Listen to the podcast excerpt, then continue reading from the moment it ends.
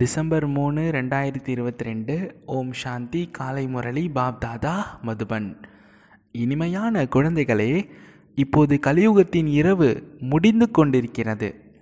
புதுயுகமாக மாற்றுவதற்கு தந்தை வந்திருக்கின்றார். அதனால் பாபாவின் நினைவினால் தன்னுடைய விகர்மங்களை அழியுங்கள். கேள்வி: எந்த குழந்தைகளின் புத்தி சதோபிரதானமாக மாறுகிறதோ அவர்களின் அடையாளம் என்ன? பதில்: அவர்களுக்கு மற்றவர்களை தனக்கு சமமாக மாற்றக்கூடிய எண்ணம் வந்து கொண்டே இருக்கும். அவர்கள் தனக்கும் மற்றவர்களுக்கும் நன்மை செய்வதற்கான யுக்திகளை உருவாக்கி கொண்டிருப்பார்கள். கேள்வி: குழந்தைகளாகிய உங்களுக்கு மிக பெரியதிலும் பெரிய வேலை என்ன கிடைத்திருக்கிறது? பதில்: முழு உலகத்திற்கும் பாபாவின் அறிமுகத்தை கொடுக்கக்கூடிய செயல் மிக பெரியது. எந்த ஒரு ஆத்மாவும் பாபாவின் அறிமுகம் இல்லாமல் இருந்துவிடக்கூடாது. இரவும் பகலும் எப்படி யாருக்கு புரிய வைப்பது, சங்கொலி எழுப்புவது என்ற சிந்தனை செய்து கொண்டே இருக்க வேண்டும். பாடல்: விழித்தெழுங்கள் மணப்பெண்களே, விழித்தெழுங்கள். ஓம் சாந்தி. யார் எழுப்பியது? மணப்பெண்களே என்று சொல்லக்கூடியவர் யார்? அவ்வாறு கூறக்கூடியவர் எல்லையற்ற தந்தை ஒருவரே. அவருடைய உண்மையான பெயர் சிவன் என்று குழந்தைகள் புரிந்து கொள்கிறார்கள். மற்றபடி என்னவெல்லாம் அநேக பெயர் வைத்திருக்கின்றனரோ அவை அனைத்தும் பக்தி மார்க்கத்தினுடையதாகும். ஜெயந்தி கூட கொண்டாடுகிறார்கள். அது பரமாத்மா ஜெயந்தி ஆகிவிட்டது. நிராகார் சிவ ஜெயந்தி எனவும் பாடுகிறார்கள். ஆத்மாவுக்கு சரீரம் கிடைக்கும் பொழுது அந்த சரீரத்திற்கு பெயர் வைக்கப்படுகிறது. சிவன் என்பது ஆத்மாவின் பெயராகும். அவருக்கு சுப்ரீம் சோல் என்று கூறப்படுகிறது. சோலின் பெயர் என்ன? சிவன் என்ற பெயர் பாடப்பட்டிருக்கின்றது. சிவ ஜெயந்தி என்றும் பாடப்படுகிறது. ஆத்மாவின் ஜெயந்தி என்று கூற மாட்டார்கள்.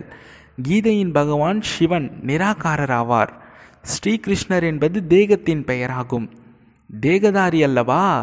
சிவபாபா தான் வந்து மணப்பெண்களை எழுப்புகிறார். அவருடைய அறிமுகத்தையும் அளிக்கிறார். நான் புதிய உலகத்தை உருவாக்குவதற்காக வந்திருக்கிறேன். இப்பொழுது என்னை மட்டும் நினைவு செய்யுங்கள். மாயாவை வெற்றி அடைய வேண்டும். பாபாவிற்கு பதீத பாவனர் என்றும் கூறுகின்றார்கள். தூய்மையாக இருந்த தேவதைகள் இப்போது பதீதமாகி இருக்கிறார்கள். இப்பொழுது அனைவரும் பதீத பாவனா, வாருங்கள், வந்து எங்களை விடுவியுங்கள் என அழைக்கிறார்கள். யாரிடமிருந்து? மாயா, ராவணன் அல்லது சைத்தானிடமிருந்து. இப்பொழுது செல்ல வேண்டும் என்பதும் மனிதர்களின் புத்தியில் இல்லை. புதுயுகம், சத்யுகம் இப்பொழுது வந்தே விட்டது. பாட்டில் கூட புதுயுகம், அது தூய்மையான யுகம் என்று கூறுகிறார்கள். பதீதர்களை பாவனமாக மாற்றுவதற்காக தந்தை வந்திருக்கிறார். புது உலகத்தை புதுயுகம் அல்லது சத்யுகம் என்று கூறப்படுகிறது. இது கலியுகம், பழைய உலகமாகும். அனைவரும் கும்பகர்ண தூக்கத்தில் தூங்கிக் கொண்டிருக்கின்றார்கள். அவர்களை வந்து எழுப்புகிறார். மாயை அறியாமை இருளின் இரவில் அனைவரையும் தூங்க வைத்து விட்டது. இப்பொழுது பாபா, குழந்தைகளே, கும்பகர்ண தூக்கத்திலிருந்து எழுந்திருங்கள் என்று கூறுகிறார். இப்பொழுது இந்த பழைய உலகத்தின் முடிவாகும். மரணம் எதிரில் நிற்கிறது. இப்பொழுது இரவு முடிய போகிறது, பகல் வரப்போகிறது. ஆகவே நீங்கள் விழித்தெழுங்கள். பாபா வந்துவிட்டார் என நீங்கள் புரிந்து கொள்கிறீர்கள். நாம் கூட காரிருளில் தூங்கிக் கொண்டிருந்தோம். இப்போது இரவை பகலாக்குவதற்காக பாபா வந்திருக்கிறார். நாம் உங்களை பகல், அதாவது புதுயுகத்தை உருவாக்க வந்திருக்கின்றேன் என பாபா கூறுகின்றார். இப்பொழுது என்னை நினைத்தால் உங்களுடைய விகர்மங்கள் அழியும். ஏனென்றால் அனைவரும் பதீதமாக இருக்கின்றார்கள். அனைவரும் இந்த ராவணனிடமிருந்து விடுவியுங்கள் என்று கூறுகிறார்கள். இந்த சைத்தானின் ராஜ்யம் எப்போதிலிருந்து ஆரம்பமானது என்று யாரும் புரிந்து கொள்ளவில்லை. பாபா வந்து ராவணனின் கவர்ச்சியில் இருந்து விடுவிக்கிறார். எப்படி? இதை பாபா வரும்பொழுதுதான் கூறுகின்றார். அப்போதுதான் அனுபவத்துடன் நாம் யாருக்கு வேண்டுமானாலும் புரிய வைக்கலாம். அனைவரும் கீழே இறங்கி இறங்கி பதீதமாக வேண்டும். பதீத பாவனனாகிய நான் சங்கமத்தில்தான் வர வேண்டும். உலகத்தில் இருக்கக்கூடிய மனிதர்கள் கார் இருளில் இருக்கிறார்கள். கலியுகத்தின் ஆயுள் லட்சக்கணக்கான வருடங்கள் என நினைக்கிறார்கள். ஏனென்றால் சாஸ்திரங்களில் தலைகீழாக எழுதிவிட்டனர். இப்பொழுது தெய்வீக யுகம் உருவாகி கொண்டிருக்கின்றது. நரகத்தை சொர்க்கமாக மாற்றுவதற்காக தந்தை வந்திருக்கிறார். தந்தை ஒருபோதும் நரகத்தை படைக்க மாட்டார். பாபா நமக்கு படிப்பிக்கின்றார் என்ற உறுதியான நிச்சயம் குழந்தைகளாகிய உங்களுக்கு இருக்கின்றது. நீண்ட காலமாக நம்மை படிப்பித்து கொண்டிருக்கிறார். இப்போது திருமூர்த்தி சிவ ஜெயந்தி வரப்போகிறது. சிவ ஜெயந்தியிலிருந்து கீதா ஜெயந்தி என்று எழுத வேண்டும். ஸ்ரீ கிருஷ்ண ஜெயந்தி கொண்டாடும்போது கீதா ஜெயந்தி கொண்டாடுவதில்லை. அவர் பெரியவராகும்போது தான் கீதையை கூறுவார். திருமூர்த்தி சிவ ஜெயந்தி என்றால் கீதையின் ஜெயந்தியாகும். இது மிகவும் புரிந்து கொள்ள வேண்டிய விஷயமாகும். அவர்கள் கீதையின் ஜெயந்தியை பிரித்து விடுகிறார்கள். ஏனென்றால் கிருஷ்ணர் சிறிய குழந்தையாக இருக்கிறார், அவர் எப்படி கீதையை கூறுவார் என நினைக்கிறார்கள். வழக்கறிஞரின் பள்ளிக்கூடத்தில் அமர்ந்தால் வழக்கறிஞராவதற்காக படிக்கிறார்கள். அதில் நான் வழக்கறிஞராகுவேன் என்று குறிக்கோள் இருக்கின்றது. அதில் உயர்ந்த பதவியை பெற வேண்டும் என்பது படிப்பின் ஆதாரத்தில் இருக்கின்றது. சிலர் நன்கு படிக்கின்றார்கள் என்றால் உயர்ந்த பதவி அடைகிறார்கள், படிக்கவில்லை என்றால் பதவி குறைகிறது. அனைத்திற்கும் ஆதாரம் படிப்பாகும். நீங்கள் இங்கே மனிதனிலிருந்து தேவதையாகுவதற்காக வந்துள்ளீர்கள். ஆனால் தேவதைகளில் கூட பதவியானது வரிசை கிரமத்தில் இருக்கிறது. சிலர் முதல் வகுப்பு, சிலர் இரண்டாவது வகுப்பு, சிலர் மூன்றாவது வகுப்பு. இவை அனைத்தும் குப்த விஷயங்களாகும். யாருடைய புத்தியிலும் புரிவதில்லை. நாம் நமது ராஜ்யத்தை எப்படி உருவாக்கி கொண்டிருக்கின்றோம். மகாபாரத போர் நடக்கப் போகின்றது. ஆனால் பாண்டவ சம்பிரதாயத்தினரோ சண்டையிடுவதில்லை. அசுர மற்றும் கௌரவ சம்பிரதாயத்தினர் தங்களுக்குள் சண்டையிட்டு அழித்து கொள்கிறார்கள். எனவே இப்பொழுது குழந்தைகள் முயற்சி செய்ய வேண்டும். பாபா நேரத்திற்கு ஏற்றாற்போல வழிகாட்டி கொண்டிருக்கின்றார் என்பதை புரிய வைக்க வேண்டும். நிராகார் பரமபிதா பரமாத்மா எப்படி ராஜயோகத்தை கற்பிப்பார்? நிச்சயமாக சரீரத்தில் வருவார். குழந்தைகளே, நீங்கள் நினைவு யாத்திரையில் இருக்க வேண்டும். என்னை நினைவு செய்யுங்கள். இது யோக அக்னி. இதன் மூலம் விக்ரமங்கள் அழிந்து போகும் என பாபா ஸ்ரீமத் கொடுத்து கொண்டிருக்கின்றார். உங்களுக்கு ஒவ்வொரு நாளும் நல்ல நல்ல கருத்துக்கள் கிடைத்து கொண்டிருக்கின்றன. பதீத பாவனரின் கருத்துகளும் நன்றாக இருக்கின்றது. பதீத பாவனர் தந்தையை அழைக்கின்றார்கள். பிறகு கங்கையில் சென்று நீராடுகின்றார்கள். பதீத பாவனர் என்று பரமபிதா பரமாத்மாவிற்கு கூறப்படுகிறது என்று நீங்கள் எழுதலாம். அவரே ஞான கடல் ஆவார். முழு உலகத்தையும் தூய்மையாக மாற்றுகின்றார். முழு உலகத்திற்கும் கேள்வி இருக்கிறதல்லவா, உலகம் எப்படி தூய்மையாக மாறும்? கங்கை யமுனை போன்ற நதிகள் இருந்து கொண்டுதான் இருக்கிறது. இப்பொழுது கலியுகத்தின் நேரம். சிறிது குழப்பங்கள் ஏற்படுகிறது. சத்தியுகத்தில் அனைத்து நதிகளும் தனது இடத்தில் வந்துவிடும். ஆனால் இதனால் யாருக்கும் தூய்மையாக முடியாது. மிகவும் தெளிவாக புரிய வைக்க வேண்டும். நோட்டீஸ்களை வழங்க வேண்டும். அதுவும் கூட ஒவ்வொரு ஆளையும் பார்த்து கொடுக்க வேண்டும். முக்கியமாக 2-3 கருத்துக்களை புரிய வைக்க வேண்டும். உண்மையில் இச்சமயம் அனைவரும் பதீதமாக விகாரியாக இருக்கிறார்கள். அனைவருடையதும் இறங்கும் கலையாகும். குருநானக் கூட அழுக்கான துணிகளை என கூறியிருக்கிறார். பாரதத்தை தூய்மையாக மாற்ற வேண்டும். இவர்களை மிக கீழானவர்கள் என்றே கூறலாம். தேவதைகள் உயர்ந்தவர்கள் ஆவர். இச்சமயம் வேறு யாரும் மாற முடியாது. ஏனென்றால் மாயையின் ராஜ்யம் இருக்கிறதல்லவா. ஆம், மற்றபடி பக்தியில் சுகம் கிடைக்கிறது.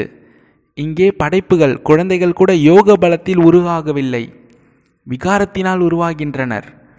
முதலில் மிக சிலரே இருக்கிறார்கள். பிறகு விருத்தி அடைவதால் தங்களுக்குள் சண்டையிடுகிறார்கள். ஒவ்வொருவரும் முதலில் சுகத்தையும் பிறகு துக்கத்தையும் பார்க்க வேண்டும். இது மனிதர்களின் விஷயமாகும். சத்தியுகத்தில் மனிதர்கள் சுகமாக இருக்கிறார்கள் என்றால் விலங்குகளும் சுகமாக இருக்கிறது. இவ்வாறெல்லாம் எழுதுங்கள் என பாபா புரிய வைக்கிறார். திருமூர்த்தி ஜெயந்தி என்றால் ஸ்ரீமத் பகவத்கீதையின் ஜெயந்தி ஆகும். பிறகு புரிய வைக்க வேண்டும். யார் புரிந்து கொள்கிறார்களோ அவர்களுக்கு இந்த விஷயங்களை மற்றவர்களுக்கு புரிய வைக்க வேண்டும் என்று தோன்றுகிறது. புரிய வைக்காமல் எப்படி விருத்தி அடையும்? நாடகத்தின்படி யாருக்கு புரிந்து கொள்ளும் புரிய வைக்கக்கூடிய நடிப்பு இருக்கிறதோ அவர்கள் அவர்களுடைய பாகத்தை நடிக்கிறார்கள். பக்தியினுடைய பாகம் கூட ஒவ்வொரு நாளும் தீவிரமாகிறது. எப்பொழுது மூங்கில் காடு தீப்பற்றி எரிகிறதோ அப்போது கண்கள் திறக்கிறது. குழந்தைகளாகிய நீங்கள் சங்கொலி எழுப்ப வேண்டும். எப்படி யாருக்கு புரிய வைப்பது என்ற சிந்தனை இரவும் பகலும் இருந்து கொண்டே இருக்க வேண்டும். முழு உலகத்திற்கும் பாபாவின் அறிமுகத்தை கொடுக்க வேண்டும். இது எவ்வளவு பெரிய வேலை! உலகம் எவ்வளவு பெரியதாக இருக்கிறது! பல தர்மங்கள், பல கண்டங்கள் இருக்கிறது. சத்யுகத்தில் ஒரே ஒரு தர்மம்தான் இருக்கிறது. பிறகு வளர்ச்சி அடைகிறது. பிரஜாபிதா பிரம்மா மூலமாகத்தான் பிராமணர்கள் உருவாகிறார்கள் என்று புரிந்து கொள்கிறார்கள். பிராமண வர்ணத்தையும் காண்பிக்கவில்லை, உருவாக்கக்கூடியவரையும் காண்பிக்கவில்லை. எனவே கௌரவர்களையும் பாண்டவர்களையும் காண்பிக்கிறார்கள் என்பதை புரிய வைக்க வேண்டும். நீங்கள் பிராமணன், பிரஜாபிதா பிரம்மா குமாரர்கள் குமாரிகள் இருக்கிறார்கள் என்றால் நிச்சயமாக பிரஜாபிதா வேண்டும். அவர் மூலமாக விதவிதமான வம்சங்கள் உருவாகிறது. தேவதைகள், சத்திரியர்கள், வைசியர்கள், சூத்திரர்களை காண்பிக்கிறார்கள்.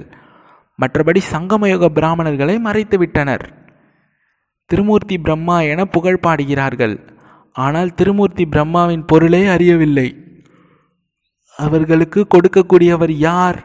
நிராகார் பாபா பிரம்மா மூலமாக அமர்ந்து புரிய வைக்கின்றார். பிரம்மாவின் கமல வாயின் மூலமாக குழந்தைகள் பிறக்கிறார்கள். உங்களுக்கு சொல்லிக் கொடுக்கும்போதுதான் பிரம்மாவும் கேட்கிறார். நீங்கள் இல்லை என்றால் சிவபாபா என்ன செய்வார்?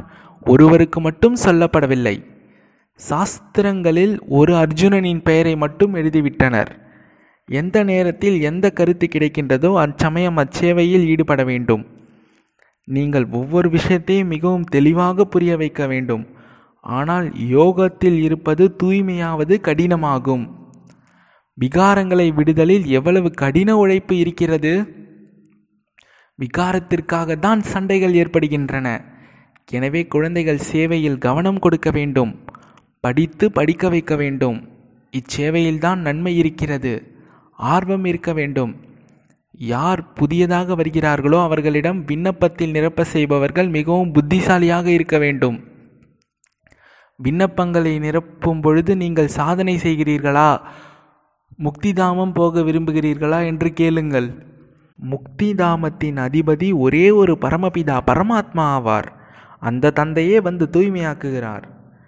இந்த நீராடுதல் போன்றவைகளை பாரதத்தில் தான் செய்கிறார்கள், வேறு தர்மத்தில் செய்வதில்லை. அவர்கள் தங்களுடைய தர்மஸ்தாபகர்களுக்கு முன்பு தலை வணங்குகிறார்கள், மலர்களை அர்ப்பணிக்கிறார்கள், மகிமை பாடுகிறார்கள். அவர்களுக்கு பதீத பாவனர் பாபா ஒருவர்தான் என்பது தெரியாது. இப்பொழுது கிறிஸ்மஸில் கிறிஸ்துவை எவ்வளவு போற்றுகிறார்கள்! இருப்பினும் காட்ஃபாதரை நினைக்கிறார்கள். ஓ காட்ஃபாதர் என்கிறார்கள், அவரை அழைக்கிறார்கள். அவர்களுக்கு கூட, கிறிஸ்தவர்களுக்கு கூட இந்த ஞானம் கிடைக்கும். சித்திரங்களை உருவாக்கினால் வெளிநாடுகளுக்கு அனுப்பலாம் என பாபா கூறுகிறார். எல்லையற்ற சிருஷ்டியின் நன்மைக்காக புத்தி செயல்பட வேண்டும். பாபாவின் புத்தி இதை பற்றி சிந்தித்து கொண்டிருக்கின்றது. இந்த சித்திரங்களின் மீதான மதிப்பு மிக சிலருக்கு தான் இருக்கின்றது. பாபா தெய்வீக திருஷ்டி மூலமாக இதை உருவாக்கி இருக்கிறார். எவ்வளவு மதிப்பு இருக்க வேண்டும்! இதன் மூலமாக எவ்வளவு மிகப்பெரிய முதல் தரமான சேவைகள் நடக்கிறது! நாடகத்தின்படி யாராவது வந்தால் இந்த சித்திரங்களை உருவாக்குவார்கள். இன்னும் போக போக இப்படி புத்திசாலி குழந்தைகள் வருவார்கள். அவர்கள் சேவையில் புது புது கண்டுபிடிப்புகளை கண்டுபிடிப்பார்கள். அதை பார்த்ததும் மனம் மகிழ்ச்சி அடைந்துவிடும். ஆங்கிலம் அனைத்து இடங்களிலும் பரவி இருக்கின்றது. மொழிகள் எவ்வளவு இருக்கிறது! அனைத்து தேசங்களிலும் ஆங்கிலேயர்கள் கண்டிப்பாக இருப்பார்கள். ஆகவேதான் பாபாவும் ஆங்கிலம் மற்றும் இந்தியை எடுத்திருக்கிறார். கடைசியில் அனைத்து மொழிகளிலும் வெளிவரும். யாருக்கு வேண்டுமானாலும் புரிய வைப்பது மிகவும் எளிதாகும். ஆனால் யாருடைய புத்தியில் இல்லையோ அவர்கள் என்ன செய்வார்கள் என பார்க்கிறோம். செல்வம் இருக்கிறது, தானம் செய்யவில்லை என்றால் அவர்களுக்கு கஞ்சன் என்று கூறப்படுகிறது. ஒரு காதில் கேட்கிறார்கள், இன்னொன்றின் வழியாக விட்டுவிடுகிறார்கள். ஒவ்வொருவருக்கும் தனது முன்னேற்றம் பற்றிய எண்ணம் நிச்சயம் இருக்க வேண்டும். தொடர்பின் பாதிப்பில் வரக்கூடாது. சேவையில் பிஸியாக இருக்க வேண்டும். இல்லையென்றால் மிகப்பெரிய நஷ்டம் ஏற்பட்டுவிடும். தனது முன்னேற்றத்திற்காக மிகவும் முயற்சி செய்ய வேண்டும். பாபா, நான் சென்று பலரை தனக்கு சமமாக மாற்றக்கூடிய சேவை செய்கின்றேன் என்ற எண்ணம் வர வேண்டும். அவர்களுக்கு தான் சதோபிரதான புத்தி என்று கூறப்படுகிறது. தமோ பிரதானமான புத்தியுடையவர்கள் தன்னை பற்றியும் மற்றவர்களை பற்றியும் சிந்திக்க மாட்டார்கள். அவர்களுக்கு முட்டாள் என்று கூறப்படுகிறது. சதோபிரதானமான புத்தி உடையவர்கள் புத்திசாலிகள் ஆவர். கணக்கு வழக்கு கூட சிலருக்கு மிக கடினமாக இருக்கிறது. புரிந்து கொண்டாலும் மாட்டிக்கொண்டிருக்கிறார்கள். இச்சமயம் இரவும் பகலும் சேவையில் ஈடுபட்டு இருக்க வேண்டும். தனக்கு வருமானம் இருக்கிறது, தந்தையாகிய என்னிடமிருந்து ஆஸ்தியை அடைய வேண்டும், இல்லையென்றால் கல்பத்திற்கும் நஷ்டம் ஏற்பட்டுவிடும். முதலில் தனக்கு நன்மை செய்து கொள்ள வேண்டும், அப்போதுதான் மற்றவர்களுக்கு செய்ய முடியும். நல்லது. இனிமையிலும் இனிமையான காணாமல் போய் கண்டெடுக்கப்பட்ட செல்லமான குழந்தைகளுக்கு தாயும் தந்தையுமாகிய பாப் தாதாவின் அன்பு நினைவுகள் மற்றும் காலை வணக்கம். ஆன்மீக குழந்தைகளுக்கு ஆன்மீக தந்தையின் நமஸ்தே. ஆன்மீக தந்தைக்கு ஆன்மீக குழந்தைகளின் நமஸ்தே. தாரணைக்கான முக்கிய சாரம்: 1. ஞான செல்வத்தை தானம் செய்வதில் கஞ்சனாக இருக்கக்கூடாது. தன்னுடைய மற்றும் மற்றவர்களுடைய முன்னேற்றத்திற்காக யுக்திகளை கண்டுபிடிக்க வேண்டும். 2. மனிதனிலிருந்து தேவதையாகும் படிப்பை படிக்கவும் படிப்பிக்கவும் வேண்டும். சேவை மற்றும் படிப்பின் மீது முழு கவனம் கொடுக்க வேண்டும். கடுமையான கணக்கு வழக்கினை யோக பலத்தினால் முடிக்க வேண்டும். வரதானம்: நினைவு மற்றும் சேவையின் மூலம் தன்னுடைய பாக்கியத்தின் ரேகையை உயர்ந்ததிலும் உயர்ந்ததாக ஆக்கக்கூடிய பாக்கியவான் ஆகுக. நினைவு மற்றும் சேவையின் மூலம் தன்னுடைய பாக்கியத்தின் ரேகையை உயர்ந்ததிலும் உயர்ந்ததாக ஆக்கக்கூடிய பாக்கியவான் ஆகுக. விளக்கம்: பிராமணர்களின் ஜாதகத்தில் 3 காலங்களும் நல்லதிலும் நல்லதாக உள்ளது. எது நடந்ததோ அதுவும் நல்லது, மற்றும் எது நடந்து கொண்டிருக்கிறதோ அது இன்னும் நல்லது, மேலும் எது நடக்கப் போகிறதோ அது மிக மிக நல்லது. அனைவருடைய நெற்றியில் சிரேஷ்ட அதிர்ஷ்டத்தின் ரேகை வரையப்பட்டுள்ளது. நினைவு மற்றும் சேவையில் மட்டும் சதா பிஸியாக இருங்கள். எவ்வாறு சரீரத்தில் சுவாசம் இயற்கையாக உள்ளதோ அதுபோல் இவை இரண்டும் இயற்கையானதாக இருக்க வேண்டும். யார் எந்த அளவு விரும்புகிறார்களோ அந்த அளவு தனது சிரேஷ்ட பாக்கியத்தை உருவாக்க முடியும் அளவு பாக்கிய விதாதா பாபா நினைவு மற்றும் சேவையினுடைய விதியை கொடுத்துள்ளார். ஸ்லோகன்: திருப்தி என்ற சீட்டில் அமர்ந்து சூழ்நிலைகளின் விளையாட்டை சாட்சியாக பார்ப்பதே திருப்திமணி ஆவதாகும். திருப்தி என்ற சீட்டில், திருப்தி என்ற இருக்கையில் அமர்ந்து சூழ்நிலைகளின் விளையாட்டை சாட்சியாக பார்ப்பதுவே திருப்திமணி ஆவதாகும். ஓம் சாந்தி. நன்றி பாபா. ஓம் சாந்தி.